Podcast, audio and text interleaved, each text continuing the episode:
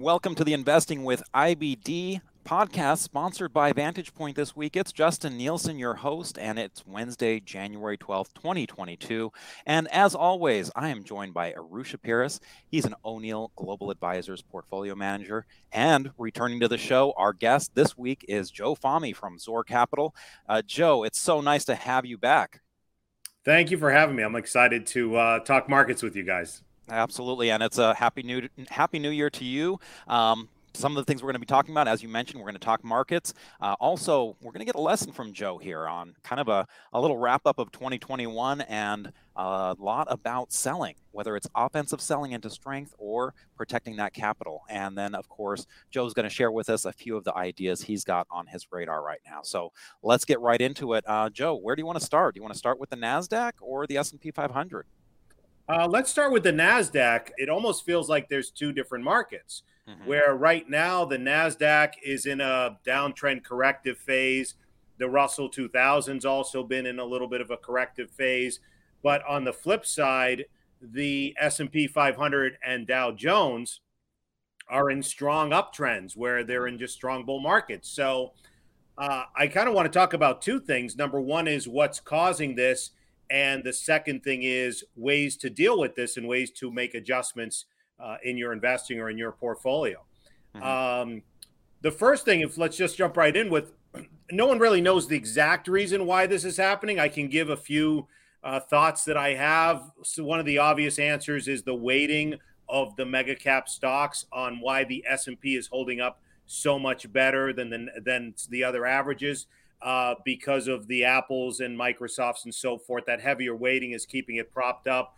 Uh, I think it's a little bit more to do with sector rotation, mm-hmm. where I think about 10, 12 years, 15 years ago, when you would sell a stock, you would get four, five, six percent on your money when that cash would move into a money market. Now, especially with the large institutions, when you're not, when you're just getting pennies on your money, I feel like there's this constant sector rotation. So, for example, when the institutions are selling tech, they're just rotating right into maybe energy or utilities to at least earn some money in the markets or in their money and that constant sector rotation is keeping the S&P propped up because of the 11 major sectors in the S&P. Um, and then the third reason is just straight liquidity. Even even if the Fed is a little bit hawkish recently, there's tremendous, tremendous liquidity. Interest rates are historically low. And also, there's just so much money out there with third world countries that used to be third world now have tons of billionaires in those countries that are constantly wanting a piece of the US market. So that constant money flowing into the US markets internationally is at a larger level than it was before. And what I'm curious because you guys have to deal with, you know, coming up with marketing correction and, and so forth. I'm curious what maybe your thoughts are as to what is causing this divergence in these uh, in these averages? Well, let's start with you, Arusha.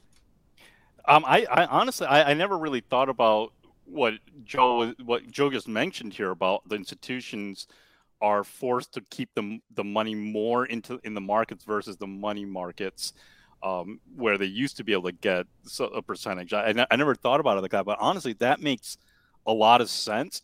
I, I think the the other thing though is uh, with the rotation, you're gonna. There are a lot of people who were left behind in just the normal growth stocks, and especially the way the stocks were running over the last couple of years, uh, where they just keep assuming that, uh, and and now there might be proven right here, where they're going more towards those undervalued stocks and, and betting that eventually these sectors, and we saw last year with energy, uh, and um, a number of these industrial sectors, they're they're bound to come up, and so they're starting to place more of their money there, which causes more of this rotation.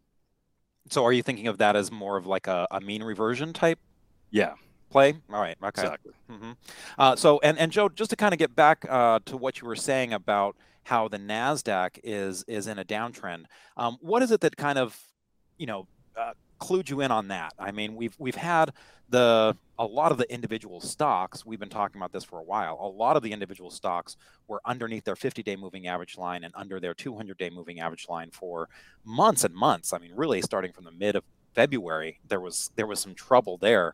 But uh, the Nasdaq, you know, you mentioned that being in a downtrend. I mean, we came down to the 200-day, uh, got support. Is is that not enough for you, or is uh, the fact that we undercut those lows, uh, the December 3rd and December 20th low, is that what's kind of uh, shifting your your opinion there? Yeah, I'd like to see the market prove itself a little bit more before we maybe see a sustained uptrend. But when I, if someone asks me, is the market in correction? When you talk about the Nasdaq, I would say yes, and the reasons is just a very simple uh, guideline is the 50 day moving average, or it, it roughly correlates with the 10 week moving average on the weekly charts, where if we're above it for the most part, the market is healthy. It's a green light to be involved in the market and for the most part and be involved in growth stocks. When we're below it, it's a sort of a red light, yellow light, depending on how far we are below it, for to be cautious and be defensive because of one simple concept is the big institutions control the markets and that 10 week moving average is a uh, you know is traditionally an area of institutional support so if the institutions aren't supporting the markets then i'm not interested in supporting it and i want to get out of their way when they are selling or when we're in this base building period and there's higher volatility so mm-hmm. the straight answer when i just quickly look at a chart and i see we're below the 50 day uh, that is just telling me it doesn't necessarily mean we're heading into a major correction. It just tells me to be defensive until I see more bases setting up and until we see the institutional support get us back through that 10 week moving average. Mm-hmm. Yeah, Joe, and you, and you do bring up a, a good point here. Uh, where we, well, first of all, this is the first time we've tested the 200 day, so so we could see some kind of bounce. But one since thing, April of 2020, since last April time we 20, Thank yeah. you. Yeah, I mean it, it's it's been a long time. Uh, but one thing that I definitely had to relearn the hard way, especially uh, in September when we kind of broke the 50 and then had that low volume rally. You know, sometimes you're going to have that kind of normal short covering rally, and then you might resume the selling and undercut and go a little bit lower than everyone anticipated. Is that coming? Is, is that in your thoughts uh, anywhere, Joe? Um, are you are you thinking that could happen, or are you just kind of just going to be patient and just let things really, really uh, settle down before getting. Yeah, back. that's a great point. What I really like to do is I use the um, the averages and and the, or the indexes and the 50 day moving average as a guideline. What really overrides all that to me is 90% of what I use to judge the health of the market is the price action of stocks, especially growth stocks. So sometimes we can be above that 50 day and there's just no stock setting right. up and sometimes we can undercut it as we did in late September. And there were still a lot of stocks holding up very well. So that uh, you obviously want the sort of M and CAN SLIM, the market direction at your back. But what to do when we're around those levels where maybe we dip below is I want to see if there are stocks setting up. And in late September, there were a lot of growth stocks that their charts were still intact. Uh, right now, forever, uh, however, we're below that 50 day and there's not a lot of stock setting up. So that's what overrides when we're around that 50 day.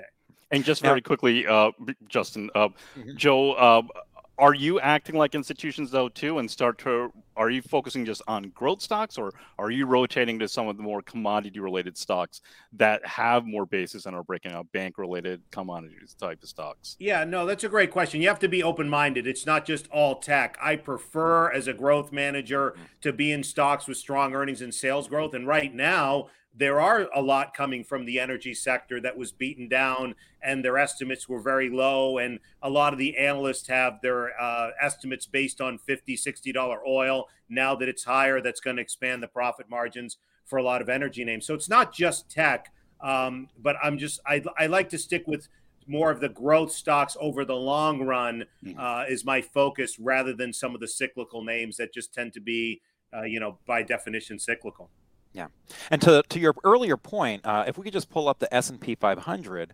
because uh, it's a big contrast. What you're what you're saying about the Nasdaq makes sense. The fact that we're under the 50 day, um, all of those things. And again, I was looking at those undercuts of the December 3rd and December 20th uh, lows, but the S and P 500 is really kind of painting a different picture. It it did get support at its 50 day moving average line.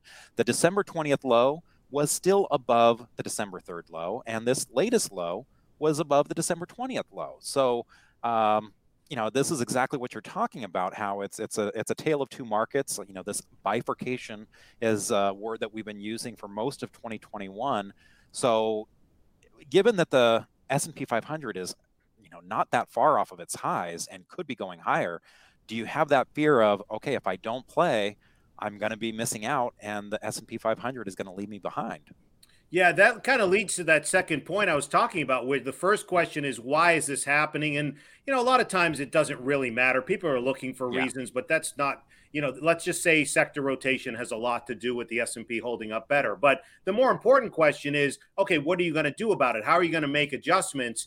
Because I like Paul Tudor Jones, you know, paraphrasing his quote, you either evolve, adapt, or die in the markets. And that key word is adapt. And one way to adapt – uh, you know, to to answer your question about, you know, do you fear if this goes higher, is to just own the index. There's nothing wrong with. I know part of the whole, you know, O'Neill process is picking individual stocks and so forth, but there are times where you maybe have to do a mix of the two, where maybe you can own some individual stocks and because the index is so resilient for all of those reasons, just own an index ETF or maybe of the 11 sector ETFs in the S&P, maybe own even a sector ETF or two just to get participation when you see this divergence. Yeah, that's a that's a really great point. So uh, let's go ahead and uh, take a take a pause right here. We'll take a break, and when we come back, we'll get into some of the lessons that you uh, maybe can share from 2021 and what lessons people should be looking at going forward, especially when it results to selling. We'll be right back. Kicking yourself for that early exit? You can prevent them, and it's easier than you think. Go to freestockcoaching.com to see the tool independent traders are using to perfect their trades artificial intelligence. AI doesn't involve staring at your screen for hours, and no research is needed. Just pick a stock and press a button. Visit freestockcoaching.com to see a live demo now. You need to be ready for rapid market changes, and AI can help you avoid potential losses. Check out freestockcoaching.com to learn more. Trading involves financial risk and is not suitable for all investors. Past results do not guarantee future performance. Welcome back to the Investing with IBD podcast, sponsored by Vantage Point. It's Justin Nielsen here, along with Arusha Peiris and our guest, Joe Fahmy from Zor Capital. Now, uh, Joe, you you probably get a lot of questions from people and, and stuff. Uh, you know, we kind of tackled the markets. We're going to get into some of these lessons about knowing when to get out of a stock, whether it's on the upside or on the downside. Um, you've got a webinar coming up. Is this a place where people can kind of get answers to some of the questions that you get most frequently?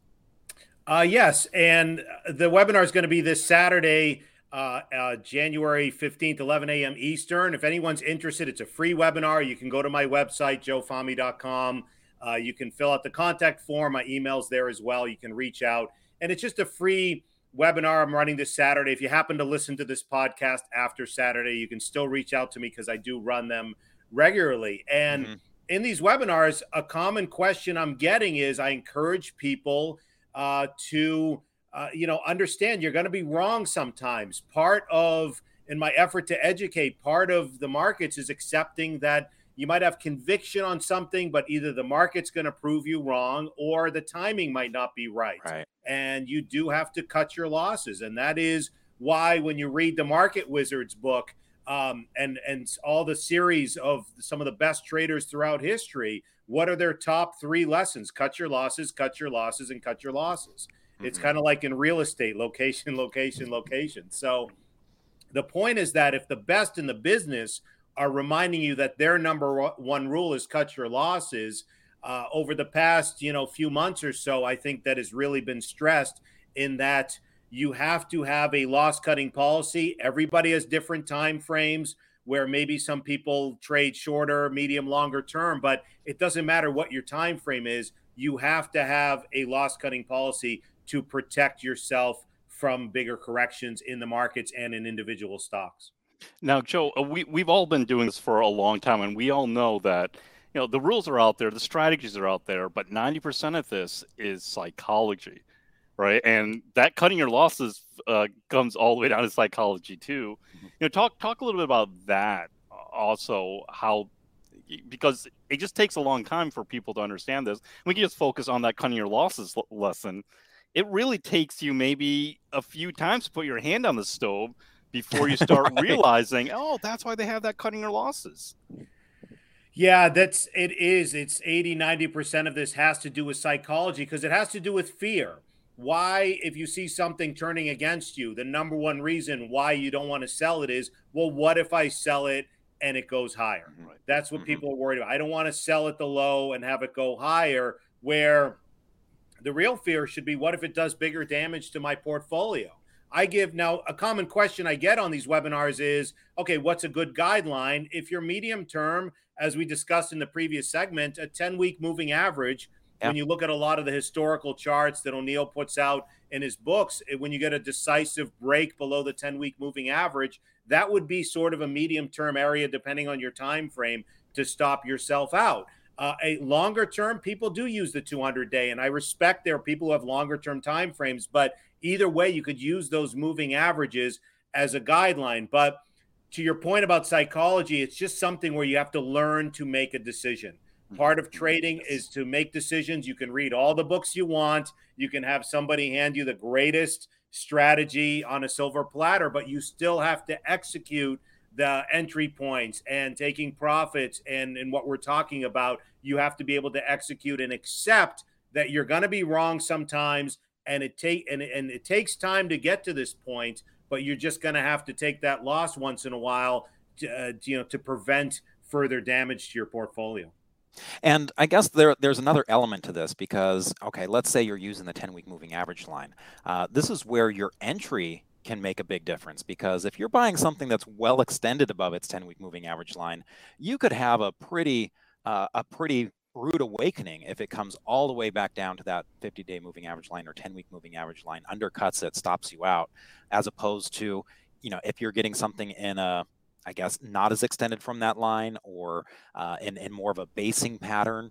then you're usually not as extended your loss is much less and I, I, could easily see people buying extended and you know the, the 10 week moving average line stopping them out and you get a few of those and that could make a big hit to your portfolio. So what is the what is the right element in terms of the buying so that you make sure that the 10 week moving average line isn't creating too much of a loss for you yeah, the entry point again, no matter what your time frame is, is very, very important. Some people I know day trade, you still want to get those strong entry points. Swing trade, longer term, whatever your time frame is, getting those entry points around when a stock is breaking out of a base. And for some of the newer traders, study charts. I think one of the greatest lessons is to look at uh, in O'Neill's book, How to Make Money in Stocks, fourth edition. The first 100, 120 mm-hmm. pages is literally one of the greatest free lessons you can get or whatever the book costs you know 12.95 but it's one of the greatest lessons you can get by going through those charts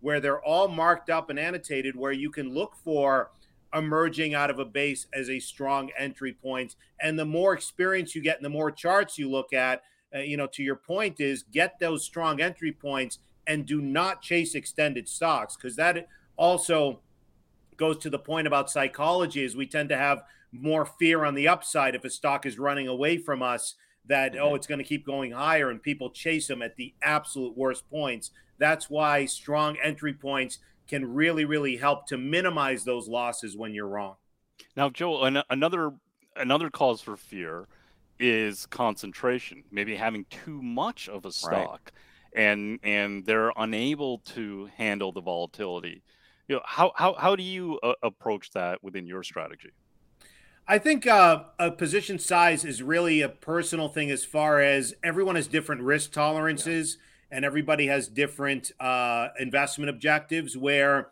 you know, I think of something like last year, uh, how Cathie Wood outperformed with her flagship ARKK fund is she had decent concentration in a lot of stocks.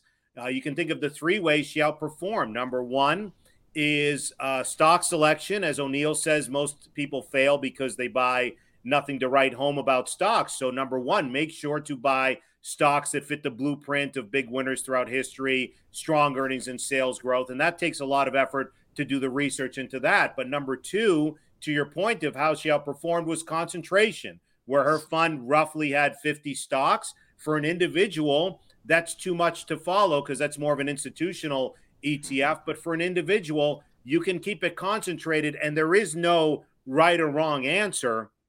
It's really a personal thing on maybe five stocks will work, maybe 10, maybe 15, but definitely you want to keep it at a level where you're not following too many stocks. And then the third part of how she outperformed had to do with conviction, where you not only pick the stocks and have a concentrated portfolio, but it takes a lot of conviction. It takes a lot of courage. It takes a lot of, uh, you know, just sort of that stamina to hold through some of these gains, uh, to hold them through some of those uh, some of those big winners uh, to hold for for you know at least through a decent part of their moves.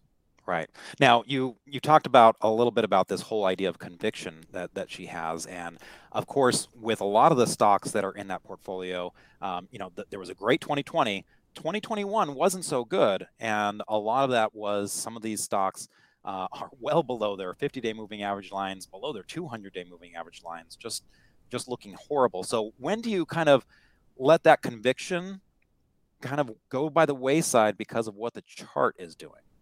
Yeah, that leads into that whole, it, it, kind of ties the two together about cutting your losses or at least taking profits. There's a couple of rules. At some point, when a stock makes a two, three, 400% move, and to Arusha's point, it becomes too concentrated.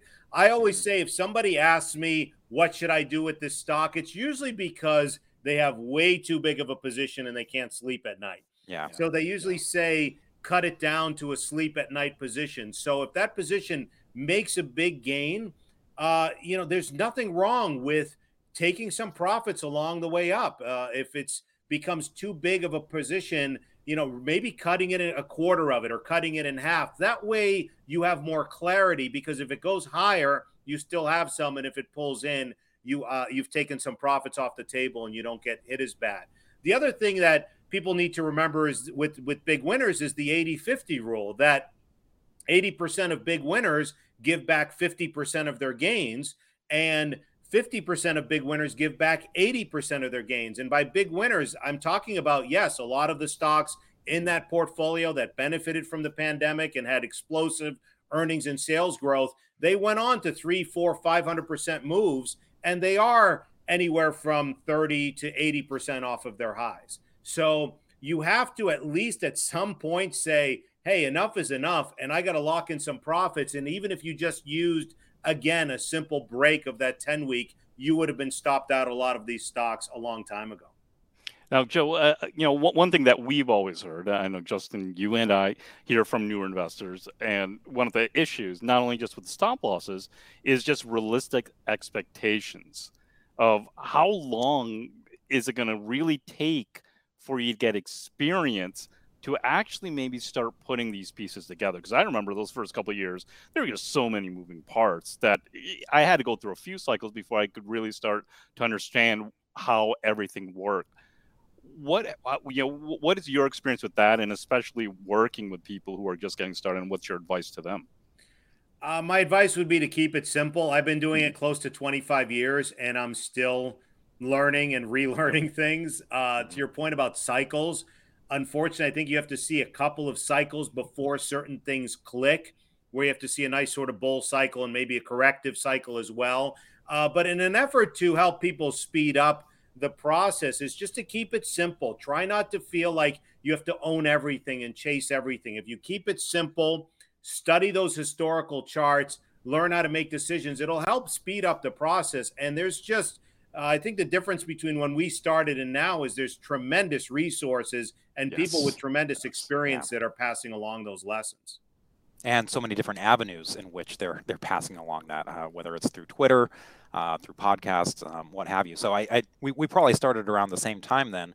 If you're if you're around 25 years, and I I know at least for myself, um, I started out a genius because it was the late 90s and everything I touched turned to gold. And I thought it was just how smart I was. Uh, it wasn't until uh, a couple years in that I realized that it was it wasn't me, it was the market that made it so easy during that time. But even then, there were you know I mean I remember the '98 uh, that that that bear market in September and October that was uh, you know really rough to handle, and uh, I think you have to be in that frame of mind where you're willing to learn from your mistakes and and and look back at what you did and figure out how you can improve it. If you can do that early on, it really does make a make a easier learning curve for you and uh, hopefully a more profitable future for you as well from learning yeah and to your point keeping another piece of advice would be to keep a uh, rule book or to keep an, some notes do some post analysis because i do remember in 98 uh, long-term capital russian debt yep. crisis and i had some stocks like ebay that went from 200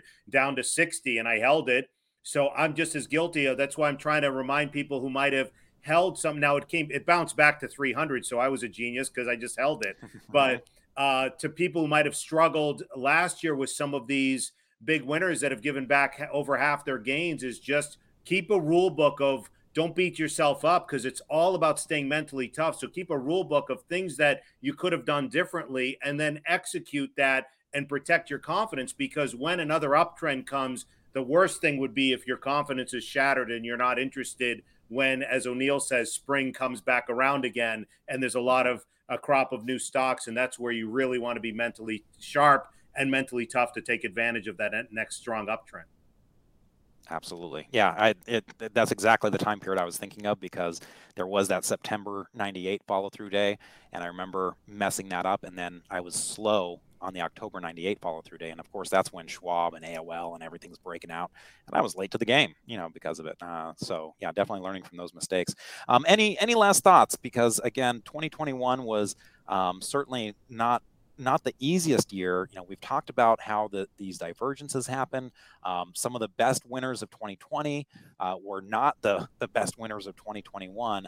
And we had a lot of people enter the investing sphere in 2020 and and so they're kind of now realizing maybe how it's not as easy so do you have any parting parting words of wisdom on on that lesson there for them a lot of it is studying I, what first came to my mind was don't marry stocks where a lot mm-hmm. of it's studying history where there are great companies but there's a difference between a great company and a great stock so some of these companies from last year will continue to do well but they already went through their earnings phase and their growth phase so just study history and understand when you look at historical charts that a lot of these stocks can um, give a, uh, a lot of their gains back, which is why it's so important to have a loss cutting policy. Absolutely. So when we come back from the break, we're going to talk a little bit about some of the stocks that are on your radar right now and how you might be looking at those uh, for future gains. Stay tuned. We'll be right back. Why trade off hope and optimism when you can trade using the world's most powerful indicator? Artificial intelligence has been used by traders to navigate the markets for the past three decades. Visit freestockcoaching.com to see the world leading AI forecasting software for yourself. Trusted by more than 32,000 traders, AI uses millions of data points to track market trends, giving you the support you need right now. Go to freestockcoaching.com and we'll help you find great opportunities today. Our experts will show you what stocks are setting up for big changes right now. So head over to freestockcoaching.com for a free demo. Trading involves financial risk and is not suitable for all investors. Past results do not guarantee future performance. Welcome back to the Investing with IBD podcast, sponsored by Vantage Point. It's Justin Nielsen here, your host, along with Arusha Peiris from O'Neill Global Advisors and from Zor Capital. We have Joe Fahmy returning to the show. Uh, so, Joe, we've got some uh, some market action, some lessons. Let's talk about stocks now. What's on your radar in this kind of tricky environment. Yeah, it is a tricky environment, and uh, part of adapting is maybe to uh, you know just remind people software and some of those names did very well uh, last year, and if this is a rising rate environment, uh, some of the higher valuation names might struggle. So I want to do my best. There's not tons of growth stocks to find, but the first one is MP, uh, MP Material symbol MP. What I try to do when I'm looking at stocks is combine as many factors as possible to help increase your probabilities of success. And so it's not just, uh, you know, a lot of people are strict technicians and they're looking at the charts. Some people are fundamentalists and only look at balance sheets and so forth. And I'm saying, why not use everything in your power to help increase your probabilities? Use every weapon in your arsenal. So, you know, to start, I like to look at the chart from a technical point of view. This the chart is acting very well. Uh, even during the recent pullback in the market, it's been holding that 50 day, which we talked about is a good area mm-hmm. to make sure the institutions are supporting it. Um, another thing I like, which is a characteristic of a cup with handle, is a prior uptrend, which you can see uh, earlier last year. It had a very, very strong uptrend, uh, kind of like what David Ryan talked about in his Market Wizards interview. He says, I like stocks that have already doubled because they've proven that they can double. Uh, so that's what I like is that prior uptrend, a big long base, a handle that's holding its 50 day. And when you break down the weekly chart, there's a lot of institutional accumulation because I know you guys are very big on weekly charts as well. Um, so that breaks down the technicals. And then when you look at the fundamentals, they are the only rare earth um, miner. I shouldn't say the only one, but the one with that has the only one in the in North America that has uh, significant production. So they're the main one. And rare earth metals go into so many of the new products, the magnets and so forth for electric vehicles, drones, uh, just so many um, uh, products, so many advanced technologies, and uh, that's that's what they're showing in the fundamentals. You're seeing incredible uh, strong earnings and sales growth, which fits the blueprint of a big winner. They recently, last month, announced a partnership with GM to provide some of the materials going into their new line of electric vehicles. So I think it's uh, it fits the potential for a uh, for a decent for a decent trade here. Yeah, Joe. Now you, you bring up a good point here. Now, what, obviously with these MarketSmith charts, you get the that really nice blend of fundamentals and tacticals. You get all the information, but that last part that you were talking about with MP, the story, all that information, mm-hmm. the customers, what they do. Um, where are some places that that you go, or where are some kind of easy places that you go to find uh, that type of information? Do you go to like to the website, their company website, look at some stories from IBD? Yeah, I like to dig into the company when I find a good story or a good mm. a good chart um, and a good, you know, like you said, everything together on MarketSmith. So I will go maybe to Yahoo Finance and type in the symbol, go to the company's website. I think if you have a passion for this, or as I like to call it, because I have no life, um, I like to dig into these companies.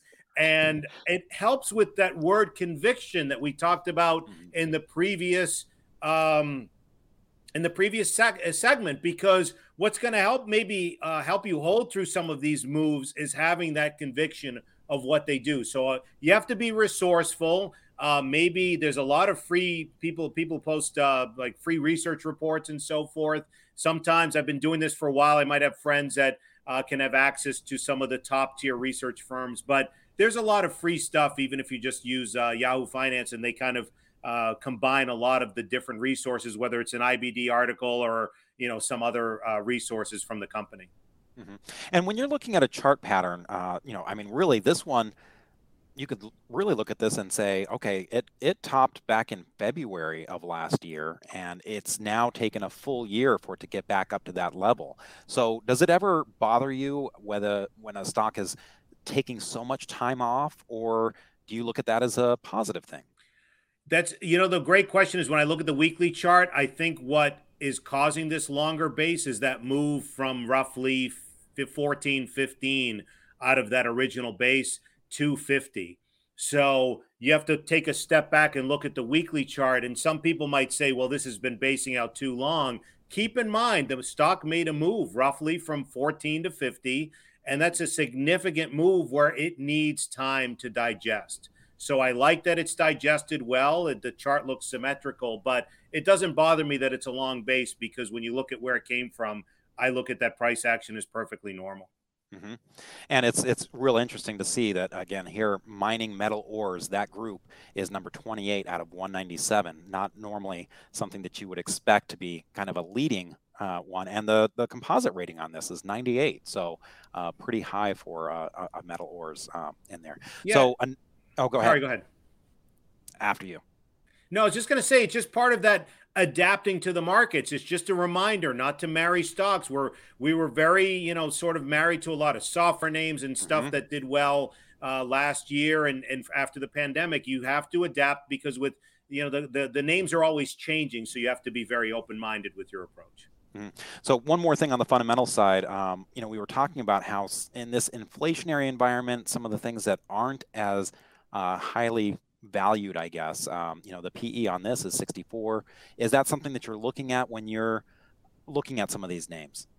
Yeah, what I meant by high valuations is that normally with there's a it's inversely proportional when interest rates go higher. It's more of the companies that don't have earnings. So uh, last year, when the 10 year went from 0.9 to 1.9% and moved a full 100 basis points, a full percent, that's going to affect some of the software names that don't have earnings and are trading at high price to mm-hmm. sales. But I don't think it affects the companies that have solid earnings growth. And as we said earlier, the pickings are kind of slim with some of these growth names. So I'm also using relative strength to show that some other higher valuation names have got hit. But so far, the fact that it's holding that 50 days showing me that this is not one that, you know, so far uh, is being affected by any sort of rise in rates. But again, just as a sort of uh, not a disclaimer, but I would just use that stop below the 50 day if you get a decisive break below that. Right. So moving on, uh, one of the areas of strength, and certainly if you just looked at the first week of the trading year, um, oil and gas really was an area of strength, whether it's the explorers producers, the integrated US, international, it just seemed like it was number of groups uh, in oil and gas were were doing well. So, what is your take on what's happening with this ETF XOP? Yeah, XOP is one of the several energy ETFs. I like it because of the components that are in there. So when we talked about in the earlier segment, don't be afraid to use ETFs, especially sector ETFs. When I'm going through my screens and I'm seeing the same characteristics I discussed before in a Diamondback Energy, symbol FANG, in a Devon Energy, DVN, uh, EOG, a lot of these names, Apache, you find out that they are components of XOP, which is the exploration and production ETF. Uh, the charts are very strong. It could be telling us that maybe higher priced oil is coming or that a lot of the analysts have their estimates based on let's say 40 or 50 dollar oil because some of the analysts are slow to make their adjustments to the to the earnings adjustments so maybe because of the pandemic they weren't expecting the demand to come back as strong and so when i see a lot of stocks that are looking good one way to play this is through an etf that the components of that also have a lot of strong charts and a lot of strong fundamental companies in there Joe, are you for ETFs? Are you using the traditional kind of chart patterns for buy decisions, or are you going to use more kind of pullbacks um, on this since they're incorporating a lot of those stocks that that you mentioned? Yeah, that same thing. You still want to get a strong entry point if you can get it near some sort of tightness in the base, uh, near those 50 day, 21 day moving averages. But you're it's okay to maybe add to some of these as long as the base is looking good because uh, one thing is that I always say individual stocks don't always come back, but a lot of the ETFs and indices because you don't have that single stock risk. It might be okay to bend the rules a little bit and maybe add to on pullbacks as long as the chart is still within uh, those strong institutionally supported levels. Mm-hmm. Now, to that point of you know breakout versus pullback, I mean, just looking at XOP here on the on the weekly chart, uh, you know, it had a number of these bases kind of form where it would break out, not really go too far before it based again. So, uh, is is this kind of telling you a little bit of uh, personality flaw here? Is is this something where you have to be concerned? You know, is this another one of those where oh you you get the breakout and you don't go up too much before you base again? Um, how do you kind of combat that fear? I guess. Uh, yeah, of what happened in the past. That's a great point because when you look at the weekly chart, uh, I, I'm reminded of what Jesse Livermore says that stocks are like people. Some are a little slower movers, some are more erratic, some will bore you to death, whatever. But mm-hmm. um, when I look at that weekly chart, it just tells me that it's probably going to be a slower and steadier type of move where you're not going to get these explosive you know type of two three four hundred percent moves that you might have gotten some high growth names so that's where you adapt and you keep your expectations realistic and the other point is that you might also use maybe a smaller position and understand that it's going to be sort of a slower mover and give it a little bit of room because a lot of the stocks in the ETF do pay a dividend as well. So it's just another strategy for people maybe looking for value until some of the growth names set up again. You know, to that end, um, you know, as, as, much as this might be a slower mover, it's still, I mean, if you just look at what it did last year, I mean, it went from almost, uh, you know, a little bit over 40 to almost, what is that, one, you know, 110. Uh, yep. So that's, that's quite a bit of appreciation. Is that uh, too much, you know, too soon for, for oil, or is this just the beginning? Well, when you when you look at it from its all perspective, when you look at it from that point, it's made a big move. When you look at it over the past two or three years, it's right back to where it was most right. of 2019. So this is where time frame matters, perspective matters. It's a great point that it's made a big move, but uh, if oil is going to be sustained above 70, 80, maybe even make a move to $90, then the profit margins are going to expand for a lot of the companies here. So there could still be some more upside considering it's been consolidating for a long time. Mm-hmm. And let's uh, round out the discussion with uh, actually a name from the tech space. Uh, you've got Micron, ticker symbol MU. Yeah, I'm looking at within uh, a lot of growth sectors have been hit uh, recently with the Nasdaq's drop, but I'm always looking at relative strength, looking at sectors and stocks that are holding up relative to the market. And one of the ones that really do stick out is uh, a lot of the semiconductors, and then when I notice a lot of semiconductors holding up, I want to dig into some of the components and some of the names. I've noticed Micron, it's you know a larger cap, over 100 billion name, uh, institutionally supported, but I like how relative strength wise it held that 21 day uh, and has been co- consolidating on a weekly chart for the past uh, four weeks or so and consolidating in a fairly decent range. So it made a big move, built the right side of its base, and now if the market can cooperate and at least uh, uh, you know we, we don't have we don't go into a bigger correction i could see this building a handle on the weekly chart and possibly seeing some more upside because um, one other point is that when you look at the earnings and sales on a lot of semiconductors they had huge growth last year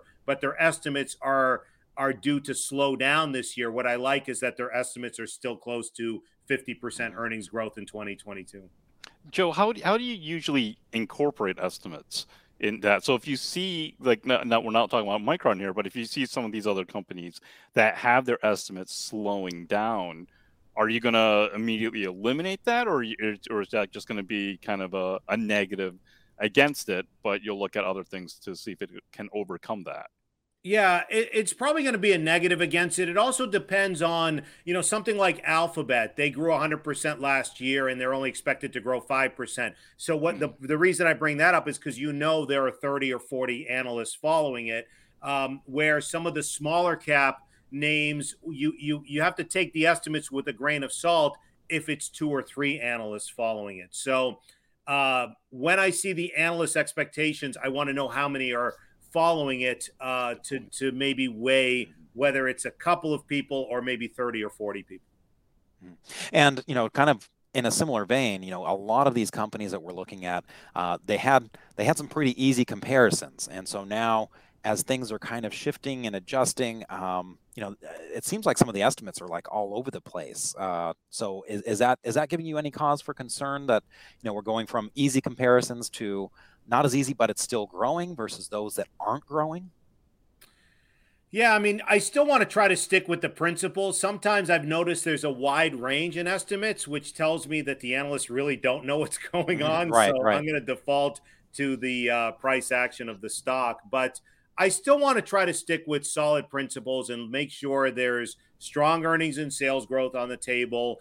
Uh, make sure it's a strong technical chart and obviously the estimates will matter, but there's there's certain things you have to you know weigh less than others. And in this example with Micron, I do like that it's holding up better in the recent decline in, in some of the semi stocks where it is holding up better and showing better relative strength. So I'm going to gravitate to to those names when we do see market pullbacks. Yeah. Now you... here on the the weekly chart with Micron, uh, we have we have what we call a tight area where the the stock essentially has been going sideways for three to four weeks. Do you ever use that as a another opportunity to add to a shares or maybe even initiate off of it? Yes, absolutely. After a big move with a stock, I like to see how it digests. Mm-hmm. And uh, that's it's such a strong point to emphasize that tight areas are in, are areas of institutional accumulation.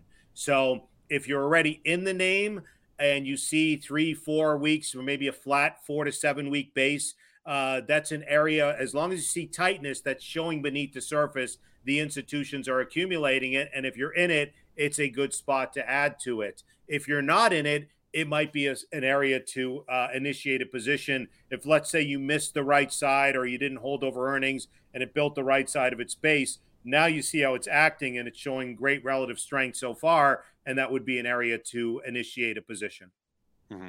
And what I love about that that tight areas. number one, in this case, you had a market that was you know looking a little shaky but the fact that micron held tight through it you know that that's yeah. that's something that has to be taken notice of and also a lot of times those tight areas it lets you get those moving average lines catching up with it and so it almost makes it so if you're kind of using that as a trailing stop in a way uh, you're you're in some ways reducing your risk uh, of how much of a drawdown you're going to take yeah and one last point is i like to look at the volume bars on the weekly chart mm-hmm. during those tight areas as well uh, after a big move to show that there's volume above the average volume. So you're not seeing any big sort of just make sure there's no big selling while mm-hmm. consolidating beneath the surface. So, you know, so far, so good. A lot of food for thought there, Joe. We really thank you for coming on. And just as a reminder, you've got that webinar coming up on Saturday, 11:30 Eastern Time, and people can get that uh, from your website, right, at joefahmy.com. Yeah they can just go to joefahmy.com. My contact information and, and emails all there. Please reach out. And again, even if you listen to this after Saturday, I run them regularly. I, I do really enjoy trying to help people speed up the learning process and educate. So it's a free webinar. Reach out to me and send uh, send an email, and we'll get you uh, the link for that webinar. And Joe, well, just to just to be safe, it's it's not during the football games, right? no, no, it won't. It won't interfere with the Raiders overtime. That'll also give you a heart attack.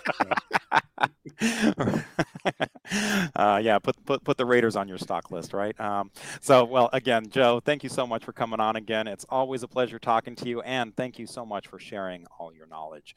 Um, okay, and next week we're going to have Jared Tendler on the show. He is a performance coach, and he's written a book. It's called The Mental Game of Trading. He also writes books on poker, so it'll be interesting to kind of get into that psychology.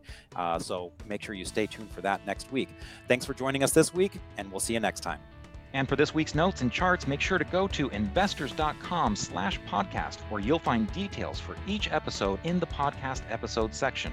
And make sure to subscribe, rate, and review our podcast if you haven't already. We'd really appreciate it. You can also send us your questions and comments to investingpodcast at investors.com. We would love to hear from you and may use your comments on an upcoming episode. Hey everyone, thanks so much for watching Investors Business Daily on YouTube.